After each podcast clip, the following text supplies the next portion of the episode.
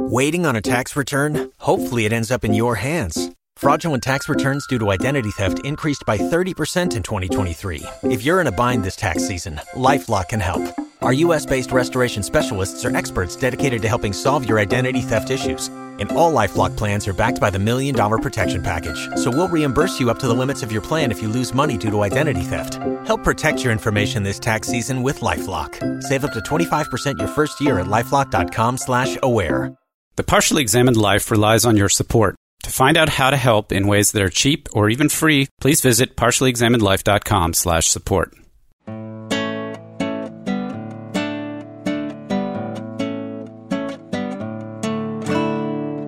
You're listening to The Partially Examined Life, a podcast by some guys who at one point set on doing philosophy for a living, but then thought better of it.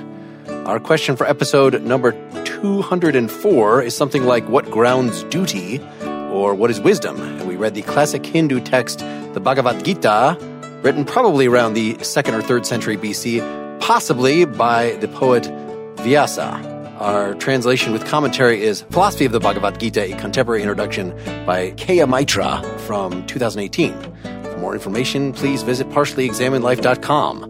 This is Mark Linsenmayer with a big, juicy piece of the fruit of action in Madison, Wisconsin. This is Wes Alwan, indifferent to the fruits of this podcast in Cambridge, Massachusetts. This is Dylan Casey, alone as the clarified butter in Madison, Wisconsin. And this is Shaan, ever deluded, also in Madison, Wisconsin. Shaan. I didn't know you were here in Madison. That's awesome.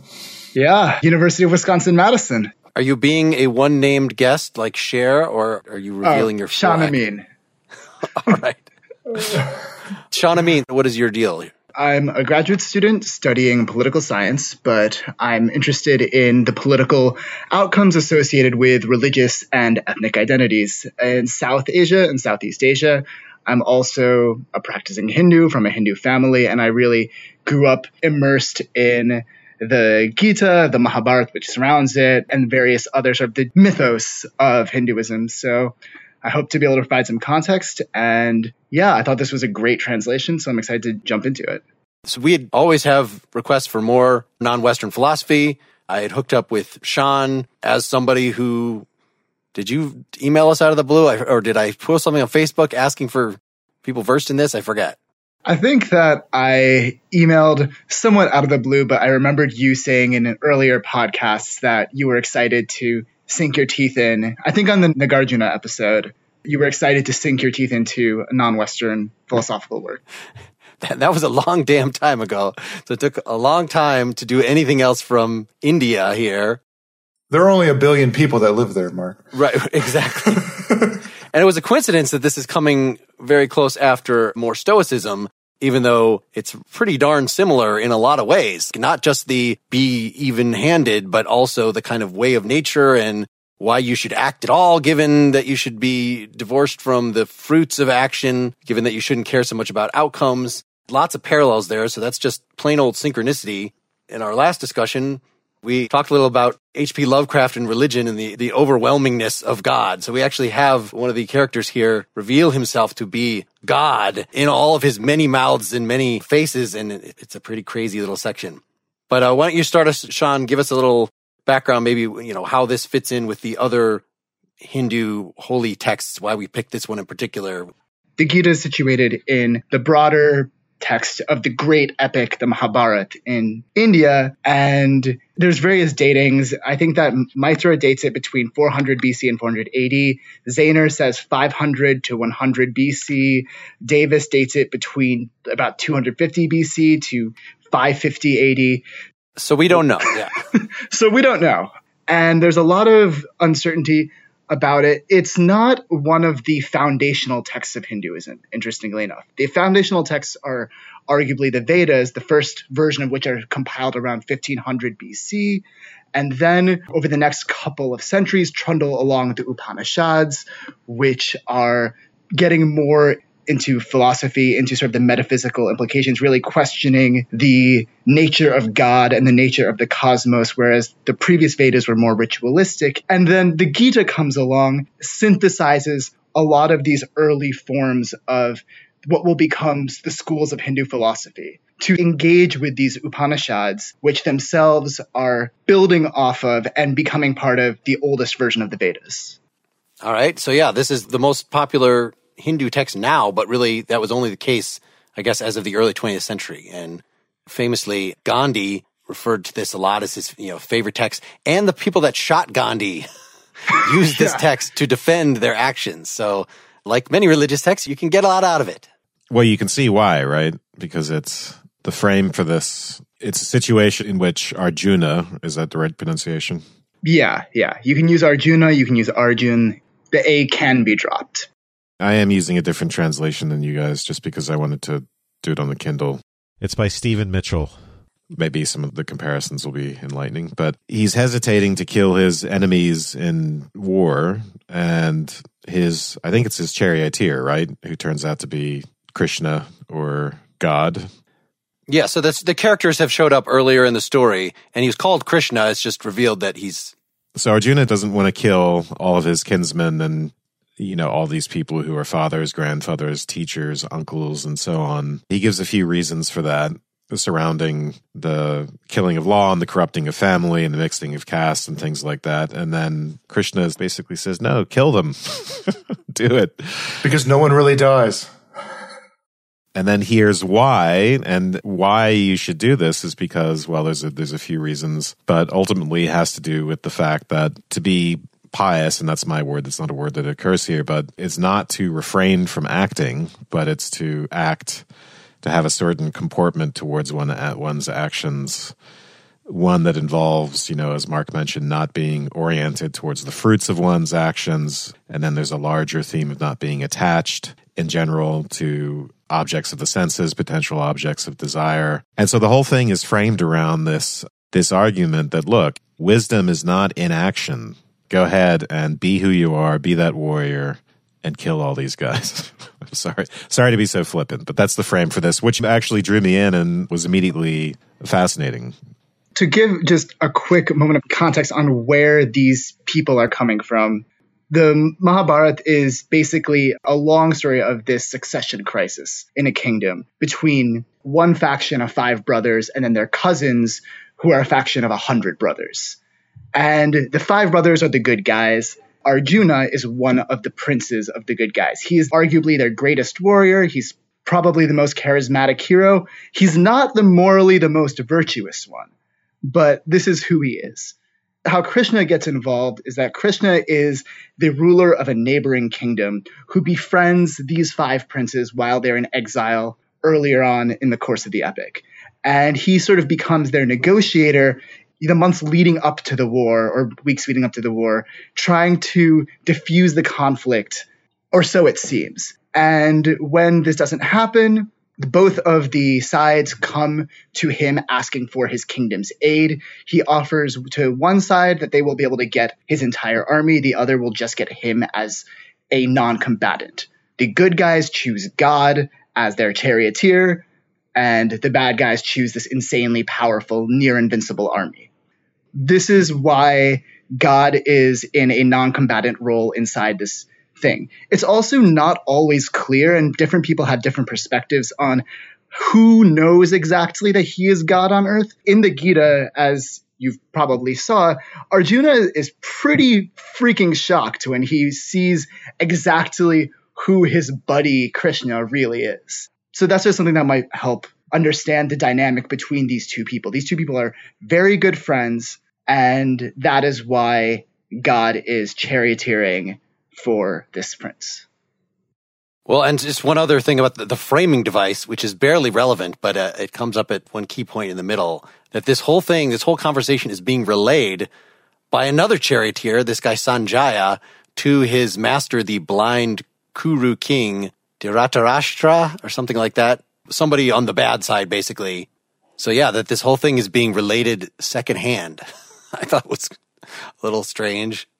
I mean, there's this whole symbolic thing where Sanjaya is basically a servant endowed with this divine vision. So he has no authority and infinite sight versus the blind king Dhritarashtra, who has this this great authority and is literally blind. So there's this tension that sort of goes in there, and that's and that will animate the conflict later on. But that's just something which is an interesting symbolic frame to ideas of enlightenment and what it means to see and things like that. Dylan, what, what was your initial impression? What do you want to get out of today? I found when I was reading it over and over again that it reminded me of lots of stuff that I've read. I'll just call it out of the Western tradition because that's the one that I'm most familiar with. And I'm a little in, interested in the conversation to find out how much of that is my Western tinted glasses reading through it and missing things, or if it's themes that are resonant in lots of different kinds of philosophy regarding action and inaction, regarding what one's duties are, what nature is, those metaphysical questions and epistemological questions which run through here, and how the uh, the take is. I'll say that there's a uh, I'll call it a willing tension throughout between the notion of action rightly understood as unattached action and also complete detachment, which seem to be at odds with one another. In fact, Arjuna at one point asks, you know, well, which is better, on attachment fully or right action? But it turns out that both will get you to Krishna. And there's this role of devotion and self, which also seem to be in tension, right? The, that the notion of self and the disposition and the focus one has one on oneself and one's action seems to be one conduit towards uh, the word in my translation is never used, but uh, maybe think of this notion of, of nirvana or getting out of the cycle of rebirth. It seems to be in tension with the notion of getting there through devotion, through complete submission of oneself. Those themes, I guess, would be most on my mind is that back and forth tension of multiple ways, sometimes feeling on the face of it contradictory ways of getting out of the cycle of rebirth. That seems to be the big carrot actually is getting out of the cycle of rebirth and sort of becoming somehow one with the universe. That seems to be the one thing that's constant throughout the primary end of a person ought to be.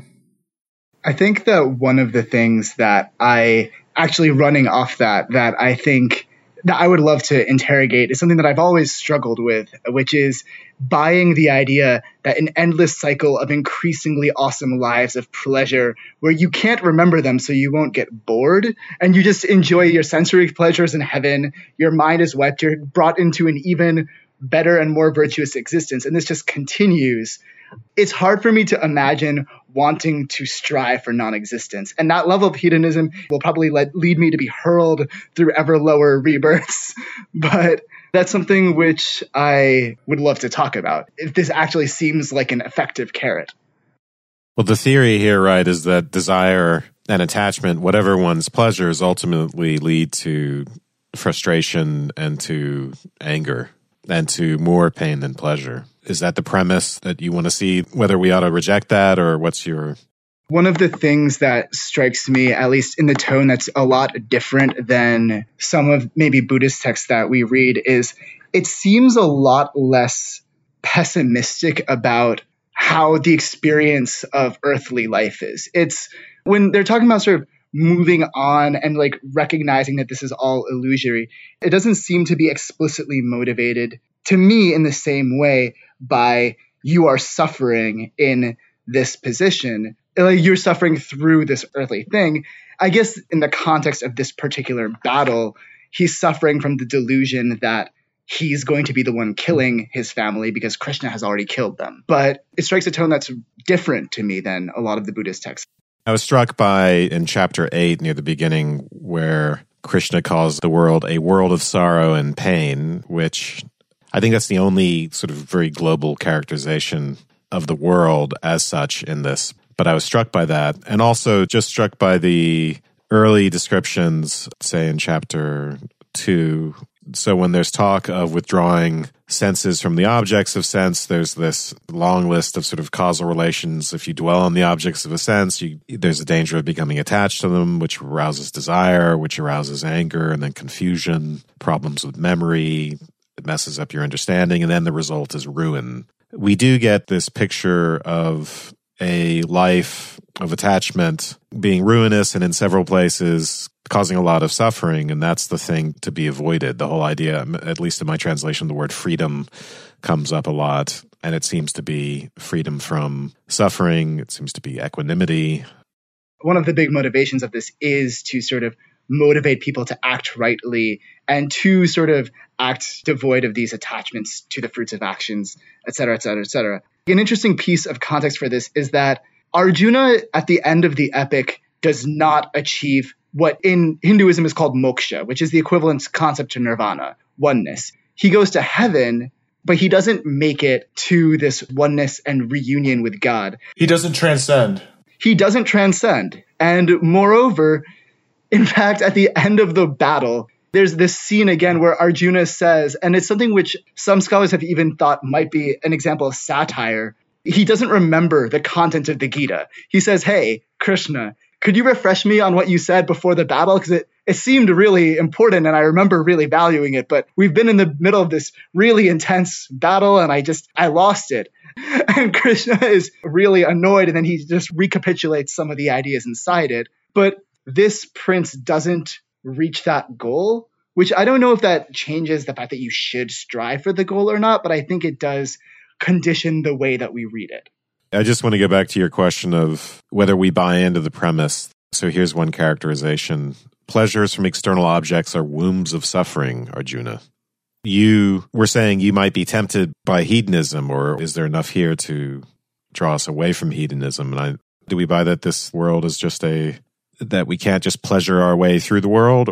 Well, there are multiple reasons why you wouldn't pleasure your way through the world, it seems to me, according to Krishna. One would be that it corrupts you, and so you end up being the lowest of the low. One would be is that you fail in the eyes of Krishna in your devotion, in your right action, and so you end up getting punished in your sequences of rebirth going into lower and lower forms of existence. It reminded me a, a bit of the kind of argument you get in the Republic for why you should be dedicated to the good and why the nature of the just man and the just city is that it's oriented towards the truth and it's also better for your soul. It's not to say there aren't powerful arguments against it. I don't see in here the powerful arguments for the life of hedonism. There isn't a representative of that. Arjuna isn't pushing on that side. There isn't a Thrasymachus who makes an argument contrary to Krishna against the main tenets and then just walks out of the room, right? In principle, and maybe in reality, genuinely unreplied to effectively. So I think it's kind of left open.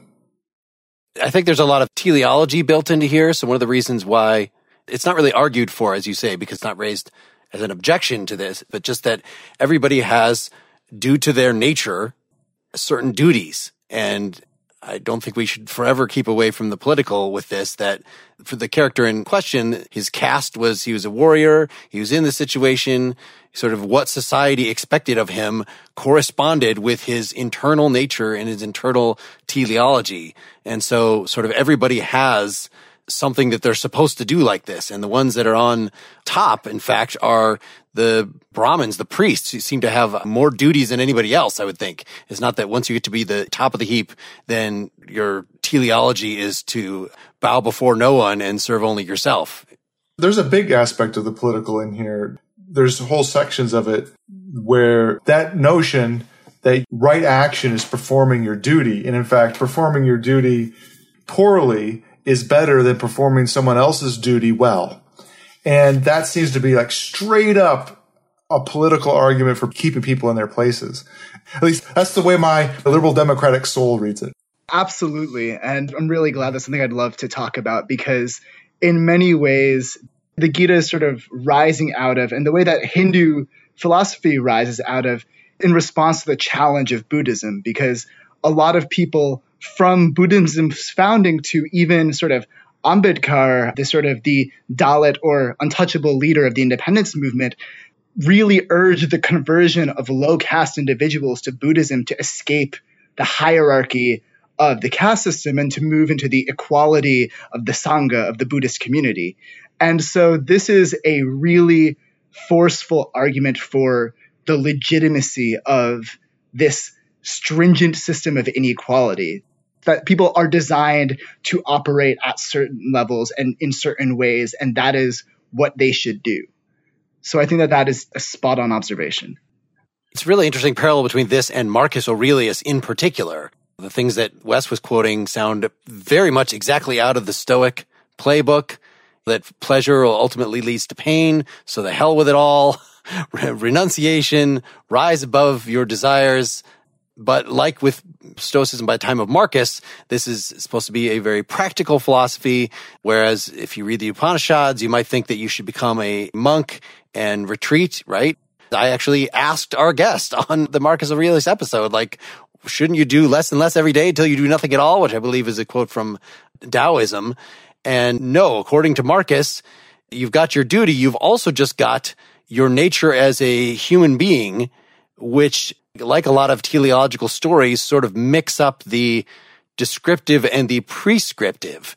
It says in here that even just taking care of your body requires that you do stuff. Like your essence as a physical body means you're going to be constantly in motion, changing, acting. So you don't just act any old way. then you've got a particular place in the social hierarchy, particular situation regarding your family, your duties, that that will direct what your proper action is, what your duty is. I don't know. What do you think? I felt like in many other things I saw in here, maybe as an attempt to compromise between past traditions, the whole distinction here between what you must do by your nature and what you're just caused to do because you are the kind of person you are, kind of really mixed together here and probably not a very illuminating way for me. Like Aristotle mixes those things too, but he's very specific and kind of critical about it. This was more just stating doctrines. So I think chapter three is illuminating here. It starts out with the idea that no one can exist without acting. And then, anyway, we are compelled to act by nature more specifically by these three strands, these gunas, which will turn out to be different temperatures of porridge, no, different qualities. The idea that comes up is that the point isn't to refrain from action, and that refraining from action could even leave you susceptible to becoming focused on passive sensory experience, which would definitely be disastrous. And the other part is that worship requires action action is a form of worship. So, in a way, it's essential to the right comportment of one's mind. It's not just that it can't be done away with, that we're going to do it anyway. It's that we actually need it as long as we're doing it in this certain way as a form of worship and without being oriented towards its fruits. Yeah, I should say it doesn't like go on and on about, you know, your caste specific duties. Like it uses the example Arjuna what his duties are and says a couple things about, you know, if there's a breakdown, then got a breakdown in castes and order, you know, so there are gestures in that. But yeah, it is more just whatever it is you're going to do, you have to do it with the right attitude. You have to do it as non attached. And if you can do that, then really you don't need to learn some very difficult form of self torturing, doing some super advanced yogic technique. It's the yoga of everyday life of just walking around, concentrating on whatever you're doing is doing it without attachment, or what is the same thing, doing it as a sacrifice to God. It's important to acknowledge that they're both there, but they're different, right? So you're right that you have this whole role of rightly oriented action, but that's one way of getting to the pinnacle of self, right? There's also devotion and there's also, and I'm not sure that it's completely separate, this focus on the cultivation of self through right action. So they're probably the same. I think that there's something interesting to interrogating the relationship between the yoga of devotion, the bhakti yoga, or the yoga of action, the karma yoga, because to me, oftentimes when I read them, the only real difference is just that it's basically the same thing it's acting and renouncing the fruits of action. But, and really, when they touch upon how there seems to be a preference for the yoga of devotion, it seems almost pragmatic. Like there's the line in the Yoga 12, sort of verse 5 it is more arduous for those whose minds are set on the unmanifest, for the path to the unmanifest is hard to attain for embodied beings. But those who renounce all actions to me regard me as their supreme goal, worship me by meditating on me with unwavering yoga.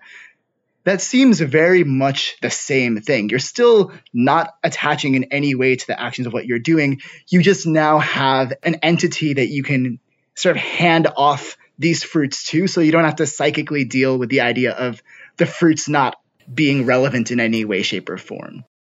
So, what's the difference here between devotion and worship? Because I think I was about to conflate the two. There are two different words in my translation, and this chapter 12 is where devotion comes up specifically. And I can't say I fully understood it. Which is better, loving you with devotion or loving the unmanifest? So that struck me as loving the unmanifest is a more philosophical and hence esoteric way of getting at God.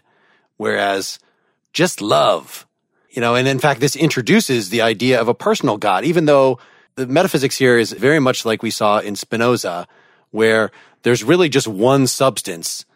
It has different aspects. It has kind of a mind like aspect and it has a physical like aspect. It's not exactly the same breakdown in here as it is in, say, Descartes or, or even Spinoza, I think, because it seems a lot of your character is actually part of the physical. It's part of the changing, whereas the mind part is really there's no change at all. So it really is almost more like Plato's the world of the forms versus the phenomenal world than Spinoza's mind versus body, where they both have a causal chains within them that run in parallel. So it's not exactly the same as Spinoza, but ultimately it's still, there's a unity in Spinoza. And of course, Spinoza was accused of being an atheist. He denied being an atheist. We saw in the episode we did on him and religion that it seemed to be kind of optional whether you identify a personal God that you say hi to and you love, as long as you're kind of acting with the right comportment, whether you personify the God is up to the particular sect.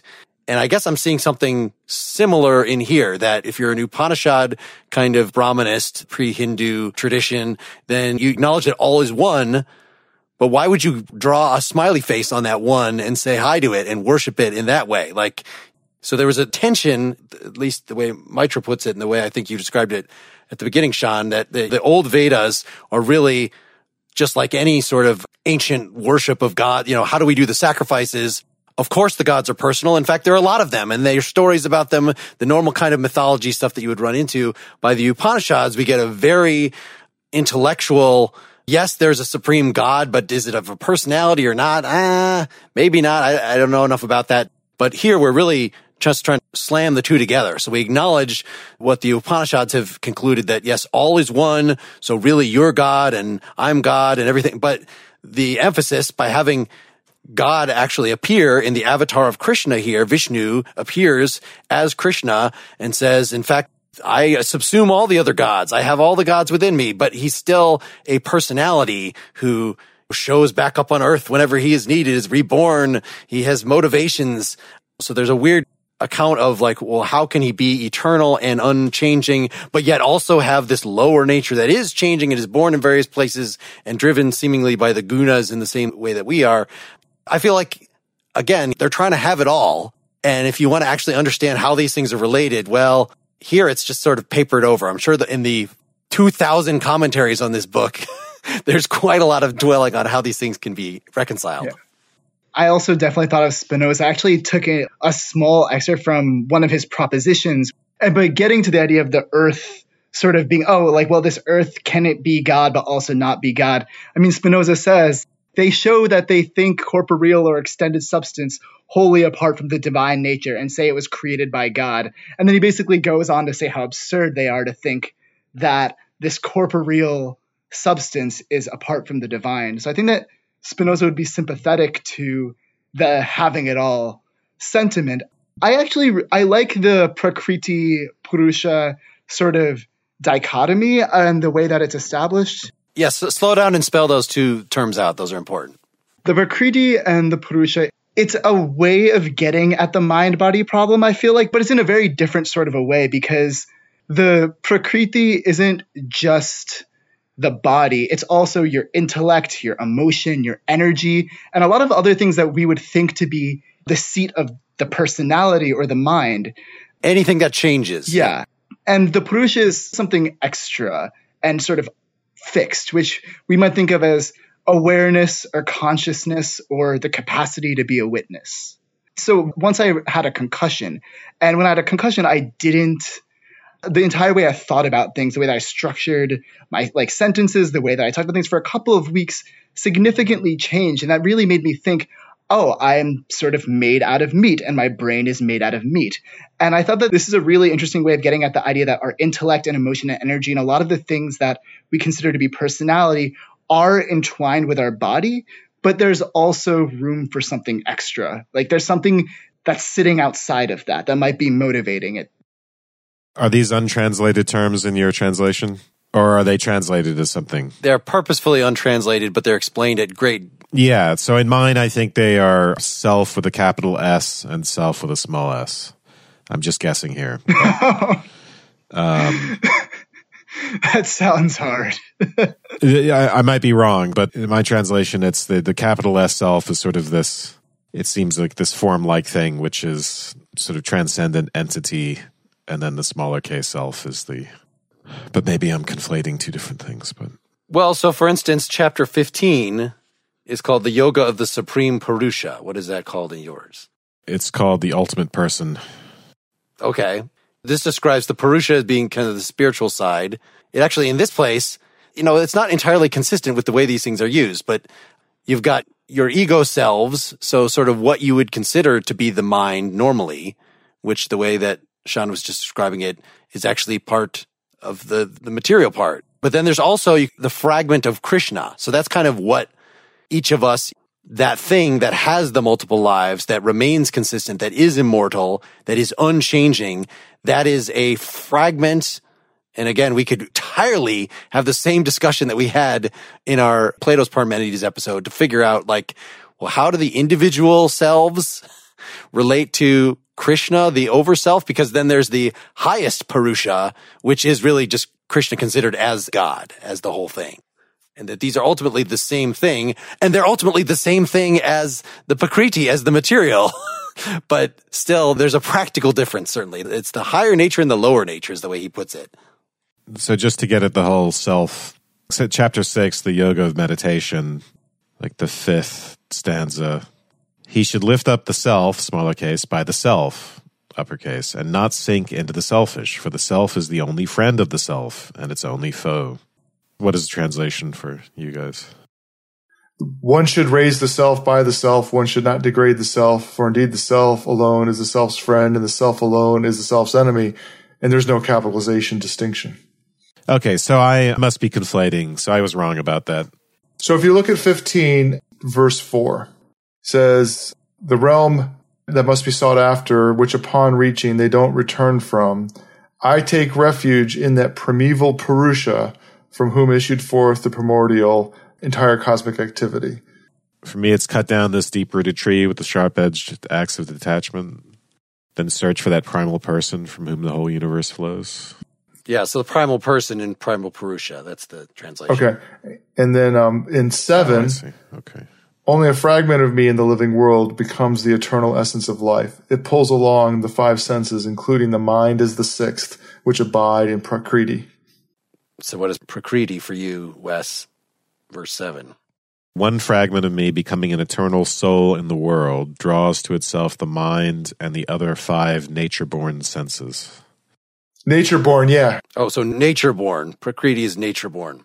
Yep. So that makes sense that Prakriti would be nature. Yep. Okay. So what are we saying the translations are? Prakriti is nature. Yeah. And Purusha is person. With a capital P. Right. Yeah, so like later on in the Yoga of the Supreme Purusha, verses 16, 17, 18, there are two Purushas in the world, the destructible and the indestructible. The destructible is all beings, the indestructible is called sublime at the summit of existence. But there exists a highest Purusha other than these, designated as the Supreme Self, the immutable Lord who entering into the three worlds sustains them. So there, that notion that you have levels of self, levels of person. I mean, calling them one level as the level of the destructible, the level of the indestructible, and then the transcendent. I guess that's that would it be the immutable supreme one. Yeah. So this idea of that it's just a witness, because it would be much cleaner if we could just say the Purusha is just the mere point of consciousness, and it is the realm of the unchanging. It is a creation of a point of view within existence. Like that's one way of understanding how could there be everything is one, but yet there are many of us. Well, even if everything is one, still maybe there's points of view within the one. It's hard for me to not start spouting that stuff from the Parmenides episode again. Cause yeah, how could it all be one if it could it have a shape? Could you have a place within it? Or is point of view not a physical location within it, but merely some sort of, how do you even have aspects if something is, is really one and indivisible? Maitra has a glossary at the end of about a dozen, maybe less terms. Purusha has a short definition, primordial spirit of humans. Krishna, there's an identification there. And then Prakriti, glossary definition is primal material nature which contains all change and actions, actual and potential, unconsciousness, material substratum, aspects of Krishna's nature. So in some ways it feels like the unmanifest and the manifest between Purusha and Prakriti. So I'm looking elsewhere and I'm seeing now that Prakriti is translated nature and Purusha is usually translated self with a capital S. So so, to get at Mark's frustration, I think that one of the commentaries that came after that was very influential argued that the characteristics of subjectivity created this false superimposition on the categories of objects, like having a body or being in time. And that creates this individual human psyche or this individual human soul that self identifies with this unique personal history but that's where you're messing up basically that's where you're making the mistake of individuating yourself from your Purusha. And that's how your mind and emotions and all those other things that we'd think of as being maybe tied to consciousness become distinct because you begin superimposing all those things into this personal narrative around you and based on the world around you. Yeah, I mean, of course, it's hard not to think about Buddhism and texts that we read a year ago as a part of our Robert Wright episode about no self. And of course, this is one of the main places where even though the common picture of rebirth and wanting to escape the cycle of rebirth and wanting to disassociate from the objects of desire and desire is bad and the world is suffering, like there's so much that they have in common. And so you might ask, like, Hinduism believes in the Atman, the self, and Buddhism believes in Anatman, no self. Like whether that actually really is a difference because you're just saying, Shaan, that thinking that your Purusha is individual is a mistake. So, in fact, the Atman, yeah, okay, it's useful to say that there's something in the Buddhist text. It was you look at, oh, this body, is this me? No. These thoughts, are these me? No. So the Hindu can follow that and say, okay, well, then what is left? Well, well let's just posit there's an Atman that gets engaged and entangled with all these things.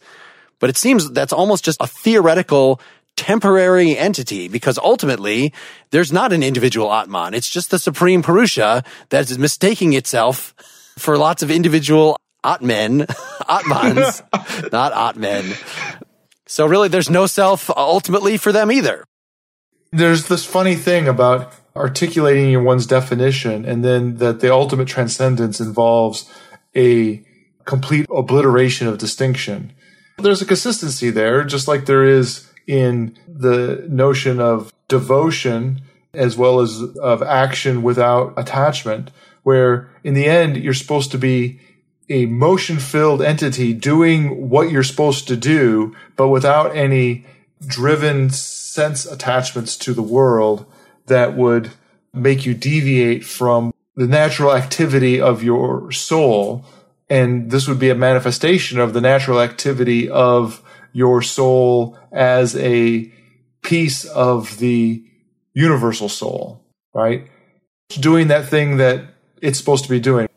But nature includes all three gunas, right? Which will ultimately be yeah. this sattva and then is it rajas? And then soding and then tamas so at a certain point, it seems to include even activities, even the sorts of things we do that are driven out of qualities within us that aren't so virtuous.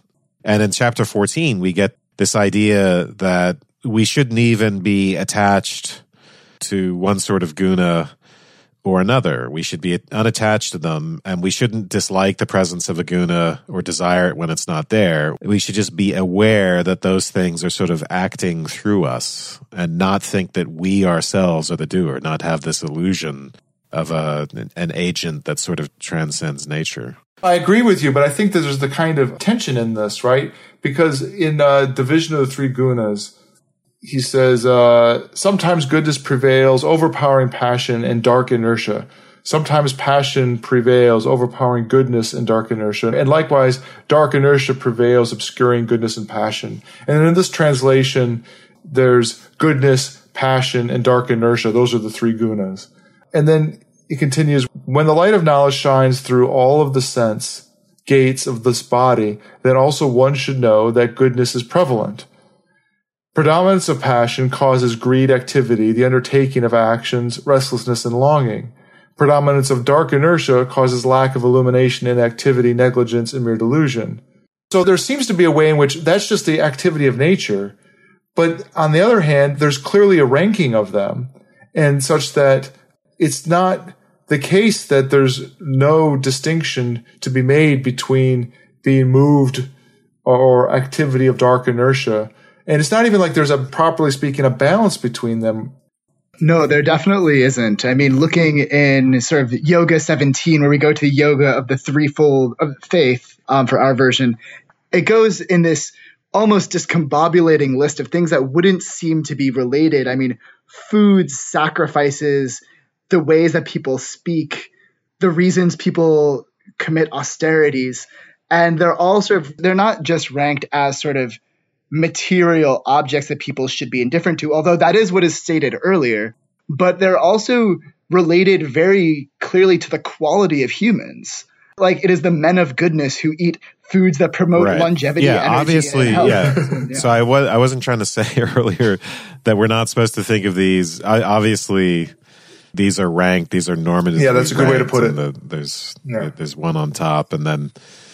But I'm just saying that it's complicated to use Dylan's word by the trying to combine that ranking with the picture of non-attachment and what's said in chapter 14 about because we might think, oh, well, you know, the, the solution here is to make sure I'm acting out of virtue and to sort of try to exert certain sorts of control over myself. And chapter 14 makes it look more like a, the, the way forward is sort of a more of a mindfulness approach where you simply observe what's happening. I'm just trying to think through the difference between saying, look, we have these natures and they operate through us, and there's a certain determinism and fatalism to that, right? And ultimately, it comes down to having a certain kind of character, having certain dispositions, having certain virtues and vices. For the existentialists, that's the essence side of things. That's the deterministic side of things. The other idea is that there's some way forward. There's some way to become a wise man, to use the phrase in my translation, and that the way to do that involves, I'm unsure, but the primary focus is on a sort of comportment towards one's actions as opposed to trying to do the right thing versus not doing the right thing, for instance. It's more about this idea of doing things, doing the things that we're going to do because it's our nature to do them could mean, for instance, trying to get the job that I really want. At the same time, it could mean it somehow being detached from whether I'm going to get it. Especially for the second version you're talking about, Wes, there's a comportment that is cultivated by practice. So there's all this stuff in here, like there's a discussion that's basically of how to meditate and what you should do. And to some level, there's all these yogas, which I kept on thinking, well, these yogas are really kind of ways of activity in each one. And that when you are a yogi, you are participating in that, that activity in a particular way. In order to get there, in order to get that comportment, as Wes was saying, you have to engage in a kind of practice. And in that way, it reminds me a lot, a lot, a lot of the way you become virtuous by doing virtuous things in Aristotle. It's not framed in the terms of virtue, uh, in the terms of excellence, but it's the same, a similar notion that the way you get to the state of acting rightly is you engage in a practice that involves cultivating your acting rightly. The way I'm thinking about this is that instead of habituation, it's more about, I would say, mindfulness over habituation. So in this sense, it's not about saying, oh, I'm always doing the wrong thing in this particular circumstance. I've got to change that. I'm going to prescribe a change in my behavior and resist that part of my nature.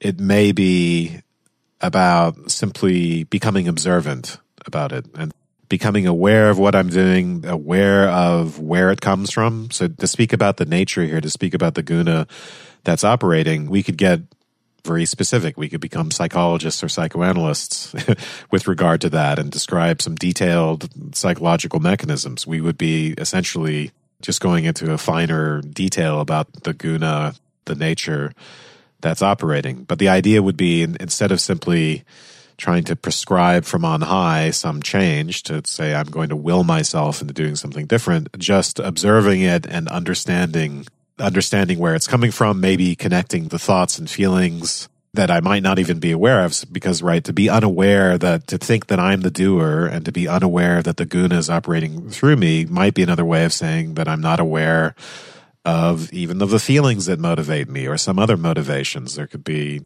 things that are unconscious. So sure. I'm just getting it. I'm not saying it's one way or the other, but I'm wondering to what extent are we engaging in mindfulness and self observation and then letting change sort of come about through that? Or to what extent I am habituating myself and trying to do new things in order to change my character and become a different person that way. But you remind me in, in that distinction, was that the path of knowledge is one of the ways to do this.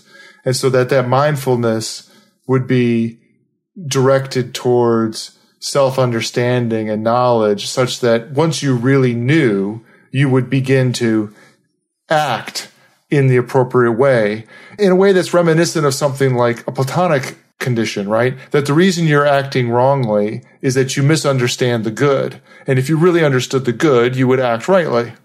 Good connection. And the, the Platonic view is in tension with the Aristotelian view to some extent. Although in the Nicomachean Ethics, he sort of says Plato, he's both right and wrong in typical Aristotle style about that. But anyway. Well, but I think that, Wes, what you pointed to as mindfulness maybe is a way of bridging that divide that there is a conditioning of yourself that you do, just like Aristotle recommends, but the conditioning is not, well, actually, it is part of that you eat right and exercise and things, but it's specifically it's the yoga of meditation he thinks is kind of a prerequisite to some of these other things. So that just being able to slow down and not just chase after every sensation and let desires take hold of you, let the, the things of this world capture your imagination and pull you this way and that way, that just being able to back off, you're not going to really be able to internalize the philosophical point of that you should be doing this and that you're ultimately one with Krishna and all the information that he thinks he's laying down. Yeah. But I might be doing that while I'm doing bad things, let's say, or while I'm doing, let's say, tamasic things. So if I'm eating tamasic food, which might be, oh, that's actually the bland food. Let's say rajasic food, like a big bowl of ice cream. And one mode of activity is is to do that mindlessly and feel guilty about it and berate myself and then say I'm going to stop it. The other way is to actually I might approach even that sort of action I might just observe what's happening. I might observe what's motivating me while I do it. And that that actually might end up changing my desire and lead me in the more sattvic direction. You see what I'm saying? And so that's still like a top down versus habituation versus uh, mindfulness question, I think there. So I don't know the answer. I just feel like these issues of moral psychology are more or less papered over. That it's really, he just states that if you're dominated by the guna of goodness, then you will perform the right actions and you will. See, I read this as a self help manual. There's definitely parts of that in there. But again, looking at that end part where Shaan was referring to, where it's even like, what kind of foods do the, the good people versus the desire dominated versus the dark inertia dominated people eat? Yeah. So some of that could be prescriptive that if you want to be these things, you eat that. But the way it's actually just stated is the bad people will do the wrong kind of sacrifices. In fact, there was an active school of materialism at the time. So like it's a swipe at heretics just lumping all the people that don't obey the doctrines that are being outlined here as negative and just stating as just a, a alleged fact that these things go together, that you're not going to have somebody who's acting immorally, but yet is hyper aware and mindful of, you know, there's no moral monster of that sort. Well, he does say in chapter nine, even the heartless criminal, if he loves me with all his heart, will certainly grow into sainthood as he moves towards me on this path. Yeah, we should talk about that tension more, maybe the tension between the ability to move from one level to another or to be higher than one's nature and the repeated reminders, I should say, of the fact that you can't. so, remind me of what verse is that of with the sainthood? It's chapter nine towards the very end, a few stanzas back. So even the heartless criminal. Yep. If he worships me with undeviating devotion, must indeed be regarded as virtuous, for he has the right resolve. And before that, he's been talking about worship and the idea of doing things as a, like, do everything as an offering to me, Arjuna. And that's, Shaan, as you'd mentioned before, one of the really interesting things about, because I started thought a little bit about worship too in this context, is the displacement of desire. If one is going to become unattached to what one is doing and not do it for its fruits, you need this receptacle for worship. You need someone else to be the receiver for that. It's done for them instead of for oneself. And then seemed to me the idea is that you could do anything, including going and killing a whole bunch of people, killing all your kinsmen. You could do that with a certain kind of comportment as flowing from one's nature, one's role as a warrior, and do that as worship, do that as obligation, not as attached to some particular result, and it would be the right thing. Yeah, it's there's some really questionable maybe implications of what this says and then in fact in the battle which ensues immediately after the quote unquote good guys frequently violate the rules of war in ways that are distinctly troubling. There are a lot of very good people on the bad guy side who are extremely powerful and they deceive them and they violate rules of combat in order to kill unarmed generals and to do things like that. And a lot of it is done with the encouragement or sometimes even at the suggestion of Krishna. And it's something where it's like, it sort of gives them the pass of God having told them it's okay. And that those direct plot points seem to relate very strongly to the fact that this isn't just something where they're saying even that the inherently wicked are doing th- like who do things with devotion can get away with it but even just that wicked acts when done with devotion or done at the behest of god might be okay. And it's left up for debate amongst scholars on whether or not those actions were appropriately virtuous or not. And my more milk toast version of that is just that I might eat my bowl of ice cream, and, and with uh, by employing a little mindfulness, I might eat a little less the next time. I might instead of being in this cycle of self condemnation and then acting out against that that sort of tyranny of the self, and then going back and forth, that kind of thing. Well, in the yoga of meditation, he, he also they, they talk about how hard it is very often to control oneself. And Krishna gives him this sort of consoling idea that if you try, even if you don't get moksha, you'll just be reborn into an even better life and you can try again. Because he's Arjuna is asking, well, isn't all my effort wasted if I get to the end of my life and I'm not, I didn't get there? What? No, you just continue in the next life. Well, that seems like a good place to end part one. Come back next week and hear part two, or become a partially examined life citizen at partiallyexaminedlife.com and hear the rest right now. See ya. Thanks for listening. I want to remind you all to please support the podcast. For instance, by purchasing our 2019 wall calendar or one of our many t-shirts or mugs or music CDs for the philosophy lover in your life. You can also gift a year's membership. And for the many holiday purchases you may be making through Amazon, we hope that you do that through the banner on our site so that we get a small cut of your purchases at no additional cost to you. For more information about all these things, please see partiallyexaminedlife.com slash support. So, you've got an idea for a business, the store of your dreams. There's just one thing to figure out everything. That's why Shopify's all in one commerce platform makes it easy to sell online, in person, and everywhere else. Sell on social media, source products with an app to get that first sale feeling. It's the only solution that gives you everything you need to sell everywhere you want. So when you're ready to bring your idea to life, power it up with Shopify. Sign up for a $1 per month trial period at shopify.com slash listen.